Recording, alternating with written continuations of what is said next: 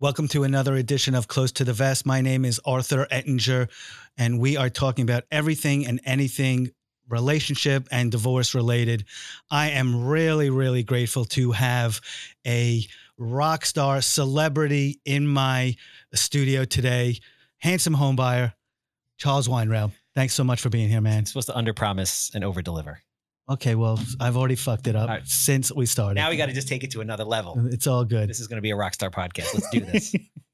Thanks so much for being here. It's man. great to see you, man. You look great. Congratulations on the new show. I'm very proud of you. Coming outside your comfort zone, launching the business. Hair looks fantastic. I love it all. I got to say, you're the reason I'm doing this. I love you it. You, I can't get enough of you. I, as as weird as that may sound to everybody, but like you're everywhere. Everybody knows who you are. If they don't, they need to know who you are. And, um, you know, thanks to you and Christina, uh, here we are. Yeah, man. It's a great thing. And uh, it's it's going to take everything in your business and your life to to another level. It's it's really a great thing. I've seen it evolve so much over the last, you know, year and a half that I've been doing this and the more gas you pour on it, the more you get out of it. But it's a lot of work. People don't realize it's a lot of work. Yeah. I think you're you realize it's a lot of work. It is a lot. I'm like, this is really weird. Tuesdays is very stressful. Just getting here, I like have to shut off the you know the phone, and there are clients like people don't care. They don't want like it doesn't. Their life doesn't stop just because I have to go to a meeting, even if it wasn't a podcast. What do you mean you can't talk to me? You know. Yeah. So. Uh, but it, but it's good. You need to be able to do that. Like recently, I've been taking these long bike rides. Like usually, I'm like putting out fires all day and it's just pandemonium, and I love that because I only feel comfortable in extreme chaos usually. right. But it doesn't enable you like. So you're a divorce attorney and great at it, but you're also a business person, Right. right? And you need time to like dream and think about your business so that you could better help your clients and grow your business. So I've been taking these long, like 30 mile bike rides where I just tune everybody out and I put like a podcast on. And at the end of that, I come back and I email myself three things that I want to implement in my business and I go and implement it. So, So know, after filming all these podcasts, you're now going to listen to a podcast in your downtime. yes, Amazing. exactly. Yes. Of somebody that, you know, just all kinds of random stuff, but you need, sometimes you just need a little Kickstarter and just to get ideas because creating content at scale is a a lot of work and then b just the thought process of coming up with cool and different shit that people actually want to Sure. listen to because it's, it's one thing to put out a ton of content that people want that's engaging it's another thing to put out a lot of content that that that sucks So, who does everyone who wants to know this question? Uh, who does the king of the Long Island podcast Oh, boy. listen to when he's listening to podcasts? it really ranges and i go through phases right now believe it or not i'm listening to a lot of gary vee stuff i never i was never on the gary vee bandwagon people were always like gary vee da da da and i kind of almost rejected him only because people were so I obsessed with him I totally get that. Yeah. and then I like started listening to a couple of his like older keynotes, and he's a he's a brilliant guy. And even if he says something just sparks something in my business that's totally different, but he will help me kind of um, just think of different creative things to do. So he's the reason. But before that, it's like just very successful people in general. I like to understand what they do, what they think, what's going on in the world, how they got started. And just inevitably, it, it sparks this creativity, and I come up with ideas to do things. That's awesome. Yeah. So, I want to go back further. I definitely want to hit come back to the social media stuff. Um, but I really I want to go back because I know, you know, you aren't weren't always doing what you're doing now. No. And I know it was a long road for you. And I know you used to work for your dad. Going, And we're going deep here. we are I could tell. just the look on his face and the tone. rolling it up. We're going deep. Uh, it it Thank really, God there's a therapist in the room. it strikes, it strikes, and um, it really hits home for me because I worked with my dad. My dad was a matrimonial lawyer. As much Okay. as, as fun as that sounds, um, and I didn't want to do that, and that's a whole other podcast and a whole other therapy session for me, or maybe a ten pack. Um, but I just want to. You can just maybe explain for those people that don't know this. Mhm. You know, I know you had like a, a Maaco Mhm. um, and what it was like to work with your dad. And the best part, I'm ruining the fucking punchline, excuse me, but I know your dad works for you. And Yes. like to me, that's like it like I don't have my dad anymore. So I'm just gonna let you kind of take it away and tell me, you know, talk a little bit about that if you don't mind. Yeah, sure. So um, when I was 23 years old, I um, I opened the body shop franchise called Maaco. Like, oh, better get Maaco on TV. For those of you who don't know, it's a it's a franchise that paints cars. They have them across the country. Can you sing the jingle? Uh oh, better get Maaco. so uh, my dad owned one in Brooklyn for 20 years, and I did not want to grow up. Period. He's like, but he found a Maaco that had closed down in this building, and it was totally set up for Maaco. It's like they were running a Maaco, and they just walked out and just left it there. So Really? very like minimal investment to get in. He was already hooked up with all the suppliers. So he loaned me fifty thousand dollars to open this Maaco, and I didn't really want to because I really didn't want to grow up. right. Like Christina will attest to that. She knew me forever. She's known me forever. I didn't want to grow up, but fear of regret being the biggest motivator in life. I'm like, you know what? I'm going to do it. So I did it, and I did it for ten years, and it was a great thing. And you know, he was never there. He just kind of threw me to the wolves and said, you know, you got to learn. And I worked with his partner a little bit, and he taught me you know, like the the science of sales, which was great. It was an awesome learning experience, but I didn't love it. I didn't really love it, and um, there was friction because my dad, like I think people, Friction between you and that partner or your dad. my dad, not like friction, friction, but I think there's something that people really have to understand, especially when they grow up in like a family S type of business or their parents are helping them out. Your parents' reality is not your reality. So, and your parents are your hero, but at a certain point, you have to realize that your parents don't know everything and they did the best they could to raise you, but So true. their life isn't your life and their reality isn't your reality. So we ended up getting into like a business, a bad business situation that I wasn't aware of right around at right after the crash. And at that moment, I realized I'm like, oh, my dad doesn't know everything. He did the best he could. And the reason I'll backpedal a little bit on that, I used to come to him and pitch him all these business ideas. And he was always like, for as much as he gave me, he's also a little bit of a negative person. So he would say to me, like, ah, it's not a good idea. It's not a good idea. And I always thought he knew everything Right. until we had this issue. And then I'm like, when he came to me and he's like, oh, we have this issue. I'm like, oh, my dad doesn't know everything. Maybe I know certain things that he doesn't know. And that was the, probably the biggest gift he ever gave me. Because had he not, and I know a lot of people that are my age and older that still operate with their parents in a family type business where they can't get underneath their, from their father's like thumb or out of their parents' shadow, whatever it is. They're always very overbearing. So in that moment, I realized I'm like, I'm not going to be able to design this business the way I want to. I need to go. So at that point, I read Rich Dad Poor Dad. I'm like, I'm going to be a professional investor, and I started preparing. I studied for almost four years, training under a different, uh, under a mentor, and then I did two deals while I had the Maaco, and I immediately put the makeup for Maaco up for sale, and I told my father, that's it. and like you just read a book and said, I'm going to be a real estate investor. I read Rich Dad Poor Dad, and I said, I'm going to be a professional investor. That's it. And then uh, I went to NYU and took a one day class on foreclosures because everybody, when they get into real estate investing, thinks that banks are just giving houses away. Boom, they're just giving them away. But that's very much not the case. But when I was there, the professor told everybody you should join the local RIAs. So RIA stands for Real Estate Investment Association. And I joined the one in uh, Levittown. Called East Coast RIA, where I met my mentor, Carl Chavone, who's like a second father to me. And I trained with him for three to four years until I was ready to do my first deal while operating the Maaco, basically doing two full time jobs. How did your dad take that? Um, I don't think he. Here's the thing. So I grew up with in Wantagh with Christina, and Wantagh is an upper middle class place, amazing place to grow up, right? Right.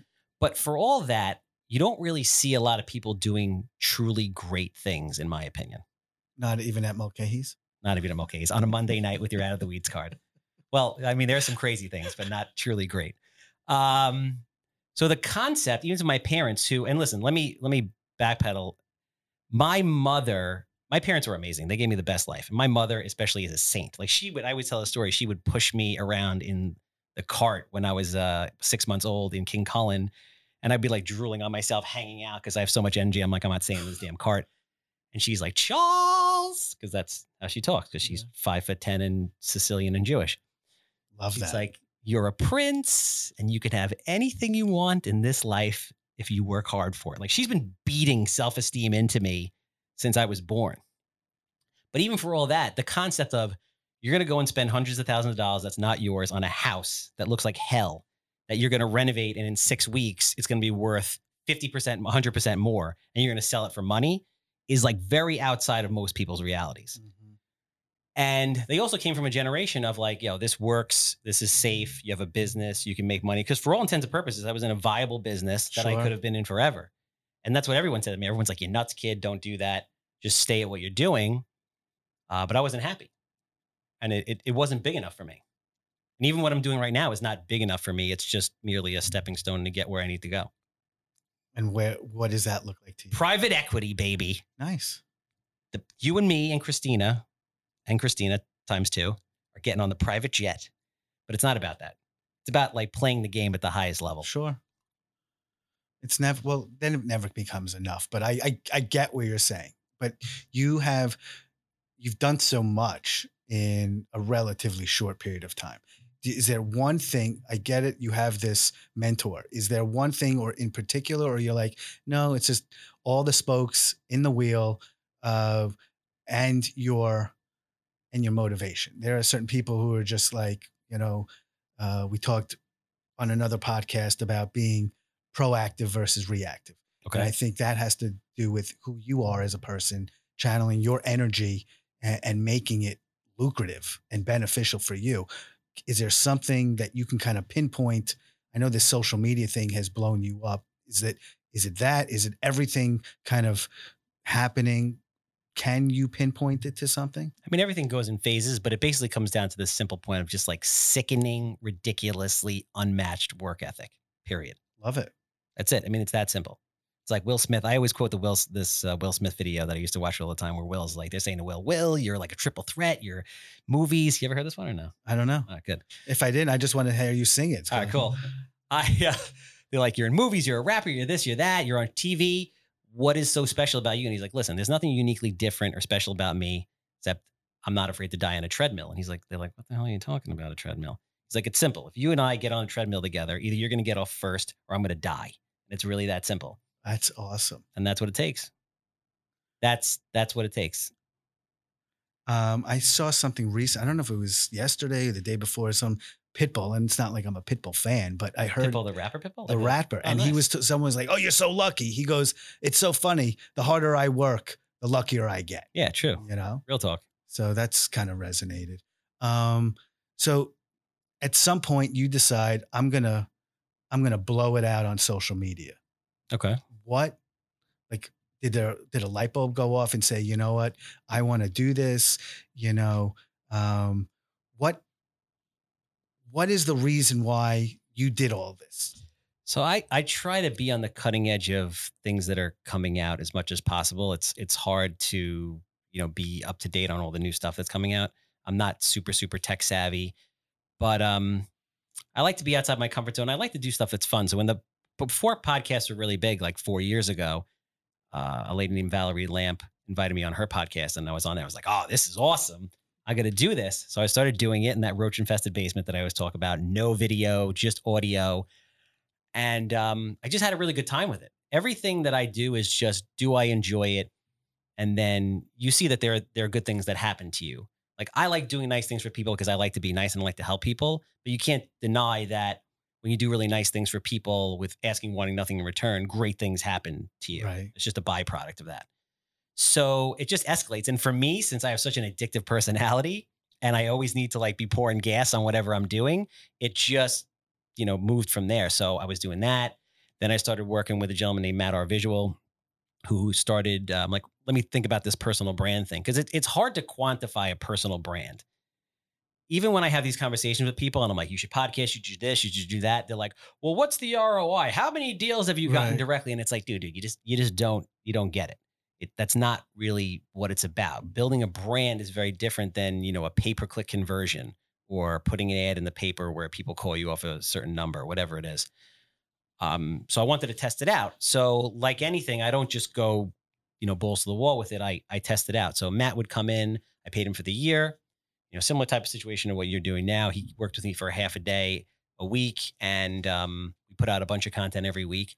And I saw the traction. And I'm like, oh, this works. I just need to pour gasoline on this now. So about two months ago, I hired Levy, who's my full time uh, cameraman. And in the last two months, it is have just blown up next level. And even now, I'm like, oh, this isn't enough. After a week, Levy was there for a week, and I'm like, oh, this isn't enough. I need like another two people. it's outrageous because you're so busy i know you're so busy doing what you actually do which Mhm. is flipping homes And so, what do you say to the person out there in space, in the audience, that, oh, I don't have the time? I mean, it's bullshit. It's a, it's a lie. It's it's when you really look at your day and look at all the things that you do. There's tons of wasted. There's tons of wasted time. Even myself, like I try to be very efficient. I waste times on things. Like there's definitely times I'm I'm scrolling through TikTok where I shouldn't be scrolling through TikTok. My brain is like numb from all the stuff that I'm doing, and I just need to like not think for a minute. But it's all about like how bad do you want it? Everybody has time. The cool thing about 2020 is this. It's never been less expensive to grow your brand and get to people, but it takes a lot of work. And Yeah. what and what do you tell that person who says, "Oh, you know, this person, I, I don't just." No one's going to listen to this shit. And why am I even doing this? You know, there's going to be a ton of people who are going to reject this. What's your thought about all of that? Well, A, I mean, one of my biggest, at my best attributes is that um, I always say society has no hold on me. So what I mean by that is like I really don't give a shit what anybody thinks I about love me. it. Period. And listen, I wasn't born like that. You know, I was I was a leader my entire life, but you know, obviously everybody has insecurities as they're growing up. Things happen, whatever. But for at least like the last like 15 years, I don't I don't care. And because of that, that gives me a lot of opportunity because I'm I'm not afraid to take risks due to society and what people are to think. Love it. So this is a podcast about divorce. So we gotta gotta dig deeper. Going deep.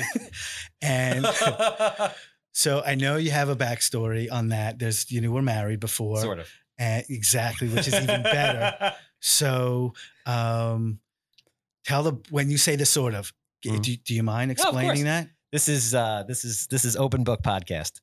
Um so I was dating a girl for 5 years. I was madly in love with her. Wanted to get married. So we got engaged. We had this crazy New York City wedding. Where'd you get married? Um the Angel Orensanz, which is the oldest te- interesting. So she was Puerto Rican. I'm obviously Jewish. It's the oldest temple in New York. Juan Epstein. Was it? Your child would have been Juan Epstein. was Juan Epstein. Really? Welcome back, Kotter. I'm sorry. Dude, now you're dating now you're dating yourself. I am. So it's the oldest temple in New York State that was purchased by a, Q, um, a man from Spain who's an artist, and he used it to showcase his art, but he would rent it out for events. Wow. So it was a very cool venue, picture perfect wedding, awesome. And then so we didn't bring we didn't bring the marriage license to the event. We didn't make it part of the actual ceremony. My buddy Mark, who's actually my CFO today, got ordained as a minister to do the service. And um, it was very cool. And we went on our honeymoon. We came back from the honeymoon. She went out with her girlfriends. And then she came back at like seven in the morning. I couldn't find her. I'm like, where are you? And she says, she starts crying and she's like, I think, I don't think I want to be married. And I think we should break up. How long? Wait, wait. So you were. We went on the honeymoon. Like this is a week after that crazy six figure wedding. So this is like Along Came Polly, like scuba, and uh, that's it. Have you seen the Long King Polly? Uh, anyway. That's all right. Yeah. It's- Anyway. it's basically like a two minute marriage, and that's it. It wasn't even because we never signed the marriage license. That's the best part. I, that's the luckiest part. No kidding. And listen, she's she's she's I've litigated that issue, and because that's awesome. crazy. So, and listen, she's she's a very nice person. I have no hard feelings for her. People like have their shit that they've grown up with or whatever it is that impacts how they act or things that they do or whatever. But uh yeah, she could have been a real asshole and she wasn't. That could have been that could have gone really bad. Why? Why would she, why would she be the asshole? She decided she didn't want to be fucking married. What couldn't you have been the asshole? Um yeah, but what would that what would that have done? I, I'm not saying you should have been, but No. it- like you're giving her an awful lot of credit. It's like you just had a, a blowout wedding, and then she came back. She's like, she was really a great person because uh, you know she came back and said, uh, You "I don't want to be together anymore." because it could always be worse, right? Like, listen, if she was like a real gold digging, nasty person, she could have stayed with me, had kids with me, That's fair. and then been like later. Or she could have at least signed it, stayed with me, and then tried to do something, whatever. Like we had, we like we were not going to sign a prenup. I was not going to sign a pre with her. I was madly in love with her. I was very like naive to all that. I was like, oh, I'm getting married. This is going to be forever. Right. We'll get to the prenup conversation in a second. so, so now, so now fast forward, do you think that experience and that, you know, that breakup and that Mm-hmm. relationship, you know, has impacted how you are both put aside, let's put aside personally. And Okay. I know you're with a, an awesome woman who's also named Christina. Um, and, but just work wise, like what the, you know, who you are right now professionally, uh, has that divorce, um, I know everybody can say, oh yeah, who, you know, every, Um, yeah. Well, so I mean, it, listen, it impacted me in every possible way. It is it is an insane scar that will never never leave. Right. As much as you want it to, I think everybody would be lying to themselves if they said that that something like that didn't change them forever. So, how did it change my my business life? I mean, we could talk about either, but let's talk about business for the moment because that's what you inquired about. Uh, I was, I had so much pain. Right, it was so painful because I was blindsided. Like I was standing on the altar without a shadow of a doubt in my mind. There wasn't a shadow of a doubt in my mind that this was the person I was meant to be with and I was going to be with her forever. And one week later, when that hit me like a freaking ton of bricks, it was like, what the hell did I miss? And you go and you talk to your family. You know how you're in a relationship and you talk to your friends after it's over and you're like, did I miss anything? You're like, eh, you know, Right. Arthur, I really hated Yeah, her and I never told you. Everybody that I knew, family, every friends were just like, never saw this coming. So it was like I was I was a wreck, but I had so much pain that uh, I just channeled it into my work, which you know obviously helped because the you know the more passion, the more time you're devoting to something, the better you're going to get at it. Another thing happened that was pretty interesting is that um, I'm a talker. no. Uh, shocking, right? I'm a talker, so I'm not the kind of person that internalizes uh, pain or emotion and just doesn't talk about it. I have to talk about it to everybody. So when I see you, I'm just like, just like just diarrhea, emotional diarrhea. So the interesting thing that happened was that I was sharing that story with everybody, and that story actually enabled me to form. I'm I'm very good at not doing it on purpose, but it's just who I am. I'm very good at forming rapport and long lasting relationships with people at a very, very, very rapid pace, like in a matter of like minutes. So when you allow yourself to be that vulnerable to people and you talk about your shit, I mean, you It's talk, so true. you hear about people's shit every day. Like totally. you're like, oh, my shit's so bad. Then you tell them and you're like, oh, and they tell you theirs and you're like, okay, you keep your shit, I'll keep my shit. But it causes kind of like this, you know, intense kind of bond. Are you judging my shit? That people want to keep their shit after they hear my shit? You know, it's just, uh, but that's just the way it is, right? I so um, that really that built. A, lot. there was a couple of people. I remember one person in particular is a very very close friend of mine. I do a lot of business with, and I wasn't really close to them at the time. I didn't really know him. I just started doing business with him. And I was sitting in the hallway of that roach infested office, and I told him the story. And he's not a very he's a very loving, caring man, but he's not a very vocal man, and he's not like a very outgoingly affectionate man. And he, I told him the story, and he's just like, "Don't worry, man. We're gonna get you some houses." So at that point, so the year before was my first year in real estate. I did 11 flips, sort of got married, and almost got divorced. That was the year that that happened. After that whole honeymoon thing, we didn't break up until the following year. And I found out like there was another guy in the mix, and there was like a whole, it just, it got worse. Because when she said that to me, I was like, what do you mean we're fucking getting Right. divorced? There was stuff that she wasn't telling me. And things started coming out over time until the following summer. I came home. We had an apartment in Long Beach together. And I walked in the door, and the lease was up in two days. And she said to me, uh, Hey, listen, I have to break up with you. And um, I didn't renew the lease. So we have to be out of here in two days. That's nice. Well, yeah, but um, so I called up a buddy and I packed up my stuff and I and I left and that was it. Did she ever apologize to you? Like uh, after the dust was settled, did she reach out and Like, so kind um, of close that loop? Yeah, it's interesting. I don't really closure is an interesting word and philosophy, and I don't really know if it entirely exists. I mean, it does in the movies. But I knew, so it was interesting. I had that marriage license and it wasn't signed. And I had it in my hand and I carried it around in my car for years. Really? Not so many years because we've only, this has only happened like four years ago. So, but I carried this thing around in my car for like two years. People are like, ah, throw it out, get rid of it. And I'm like, I knew that I was going to need it one day. And I knew that there was going to be, I didn't understand what happened, but I knew that I would get quote unquote closure at, at one point. So about two, three years later, I, um, I'm refinancing one of my rental properties and they call me up and like, oh, what, like, what about your wife? And I'm like, what do you mean my wife? I don't have a wife. And like, oh, it must be an error. So then I leased a car like two weeks later and the car leasing company is like, well, what about your wife? And I'm like, what about my wife? I don't, I don't have a wife. So what I realized to kind of go forward is when you take a marriage license out, it's like uh, license plates. Sure. It's the property of the state. So while it's null and void within 90 days, there's still an open inquiry out there until it gets returned. So I call her up. I had some conversations with some people, and they're like, "You have to get divorced, dude." And I'm like, "What do you mean I have to get divorced? I wasn't married." Like, no, you, you have to get divorced. This is like this. You're like in limbo of like not being maybe divorced, maybe not. Right. So I call her up. I hadn't talked to her in, at all. And I call her up, and I'm like, "Hey, I, you know, I have to talk to you. Like, I think we might be married."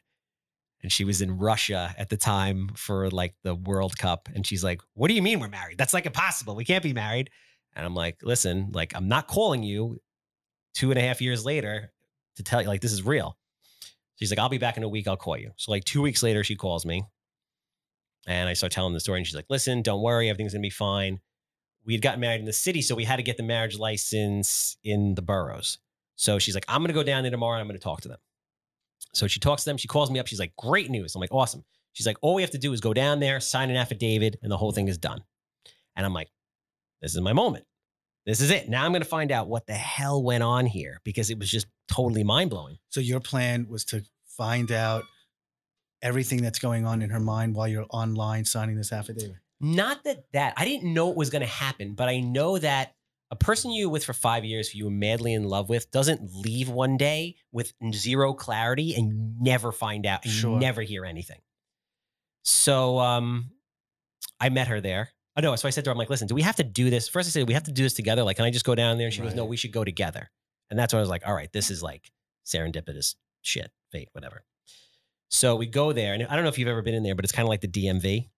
W- Well, a lot of the uh, court system is the DMV, but uh, This is in is it Queens. eight? Oh, okay. So this is in Queens. You go in the basement, and there's like I walk in there, and she's there, and there's like 300 people down there in like wedding dresses, and it's just pandemonium. Yeah. And she picks a ticket, and they were like, it was like D17, and she picks D18. She's like, oh, we're gonna be out of here really fast. And I turned to her, dead ass, exactly like this, and I said, no, we're not. She's like, what do you mean? I'm like, you see this? I had the thing in my hand. I'm like, I've been carrying this thing around in my car for three years. Like, I don't know why I'm here. I don't know what's gonna go on. I don't know if I'm gonna get clarity today, tomorrow, or 20 years from now. Good but I you. guarantee you, we're not getting out of here anytime soon. And we were the last people in that freaking building. Wow. Real talk. So I got to talk to her in that, you know, in those whatever hours that we sat there waiting to be called. And, um, you know, I learned some things. I didn't get like, you know, she apologized. She cried. She told me she loved me. She said, you know, you don't understand, you think I don't love you, but I really do. Like, there's definitely like a lot there. Some things that I know, probably more thing, way more things that I don't know that is that is affecting her and, and cause Sure. that behavior. But um, so when it was our turn to go up there, the lady was there who told her to come in. She's like, "Oh, you have the marriage license?" She's like, "Yeah." She's like, "Oh, you just give this to me. That's it." And she's like, "What do you mean? You told us to come in and, and sign an affidavit." She says, "No, I didn't. I told you if you didn't have the marriage license, you needed to sign an affidavit. All we need is this marriage license. There's an open inquiry. We're just going to shred it. Now it's closed." Yeah, she wanted that long day with you. No, no, no, no. She she she genuinely misunderstood. She didn't. She wasn't looking for that. Sure, she did. I don't. I don't think so. But it was. It was. Um. It was heavy, man. It was really. Uh. It was a very heavy time, and it never. You know, it that scar never goes away. That is an amazing story. I can't tell you how many clients I have and have had that would love to have an unsigned uh, yeah. So that's um And now you're with somebody, an awesome woman, very different, very very different person in in every possible respect. Yes. and uh, for the better. Yes. And there has to be like marriage talk. And There's Um, there's there's always marriage talk. Yes, there is marriage talk. so what are your thoughts? Like, you ever have you ever thought like, okay, if I do this and Mhm. I, you know, uh, when I got married again, Mhm. uh, people said to me, "What are you doing? You're breaking back into jail?" You know, um, which is in a lot of respects very true. Um, having said that, you know, there's a major stigma of uh, a prenup, Yeah. and you are a successful guy. You know, you've been down this road. You don't want to have to go through this again. Mhm. Have you uh, have you thought about like the concept of a prenup? literally like one of the first things I said to her when we started dating was I would never, ever, ever consider getting married without a prenup, period. And she was upset by that at first. And I'm like, listen, like you have assets. Like she's a very successful woman. She owns her own house on the water, which I live in, right? With her in her house. And I'm like, you need this for you also. But sure. I'm I'm like, it's very simple. I don't expect anybody to understand what I went through because I don't think you ever possibly can without being in that situation. It was so traumatic and crazy. It like shook me to the core. And I'm telling you, it will probably impact me in certain ways for the rest of my life. So I'm like, and at that point, and again, you know, kudos to my to my ex because she could have been a real nasty person and she wasn't. But I also, you know, that year when she left me, I had bought 10 houses up until that point where she left, and that was July 28th. So most of the year was like over half the year was over. I bought 30 houses from the time she left me to the end of that year. And Wow. I've done, you know, I, I've done hundreds and hundreds of deals since then. I'm in a very different financial place now than I was then. I would never consider, you know, jeopardizing that because you just don't know. Here's the thing. There's the stigma, the taboo. It's not this is not 20 years ago. Their families look like so many different things, you know, um, and just the mere fact of limiting the the issues, God forbid a relationship should go sideways, Mhm. you know, cutting out the costs of like someone like myself or an expert, the the the related costs, you guys can just chart your own course as opposed to, you know, having a lot of people in the pocket uh, who are going to butcher your life. And that just just like we can say that about you, the same thing for her. She can be protected without the bloodshed. That's really Without the that. concept. And so many people come in and they look at this emotionally, even people who have, you know, where when they're the one asking for the prenup and then certain things start to get raised, they get emotional. And you got to remember, this is really a financial deal. No matter, I, I'm not looking to get rid of the, the romance in a relationship, but if you can deal with the issues constructively and fairly um, and early on and be candid with one another, there should be no reason why a prenup will put a rift in a relationship. without a doubt and i think that only comes from like really kind of deep understanding of you know relationships and situations because listen a lot of people get into you know my my relationship iq now at 41 years old is better it's not exceptional but it's better than it was there's a lot of people that get into relationships that shouldn't be in relationships that are doomed that they have no clue and it's you know it's not that they want to be divorced but you know, money does strange things to people. And when Totally. people are hurt, they do crazy shit that you never thought that they would ever do. So I don't think there's anything wrong with protecting yourself. And, you know, my girlfriend at the time didn't think it was right, but I think now she she understands. Um, I think a lot of people will think, oh, you want a prenup, which means you're not in this with me for the long haul. And that's not the case at all. Yep. But when you've been through what I've been through, that state of innocence of this could never happen is gone. I get it. Handsome home buyer. Where did that come from? Uh, so a buddy of mine who's uh, significantly more handsome than myself, taller, very jacked, uh, calls himself the world's most handsome man. He actually has shirts that say "world's most handsome man" on them. That's bold. Uh, yes, he's a very modest fellow, great guy, very successful, uh, and he would always call me handsome.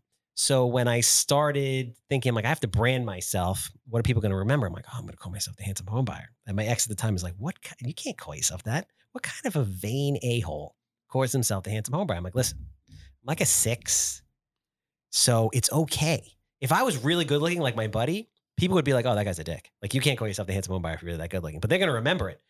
And sure as that people do not know my real name today. They just know me as handsome. Like if That is so funny. somebody in the real estate world says, Oh, you know Charles I'm like, who's that? Like, oh, you know handsome home. Oh yeah, handsome. People put me in their phone as handsome. That's it. I love it. works.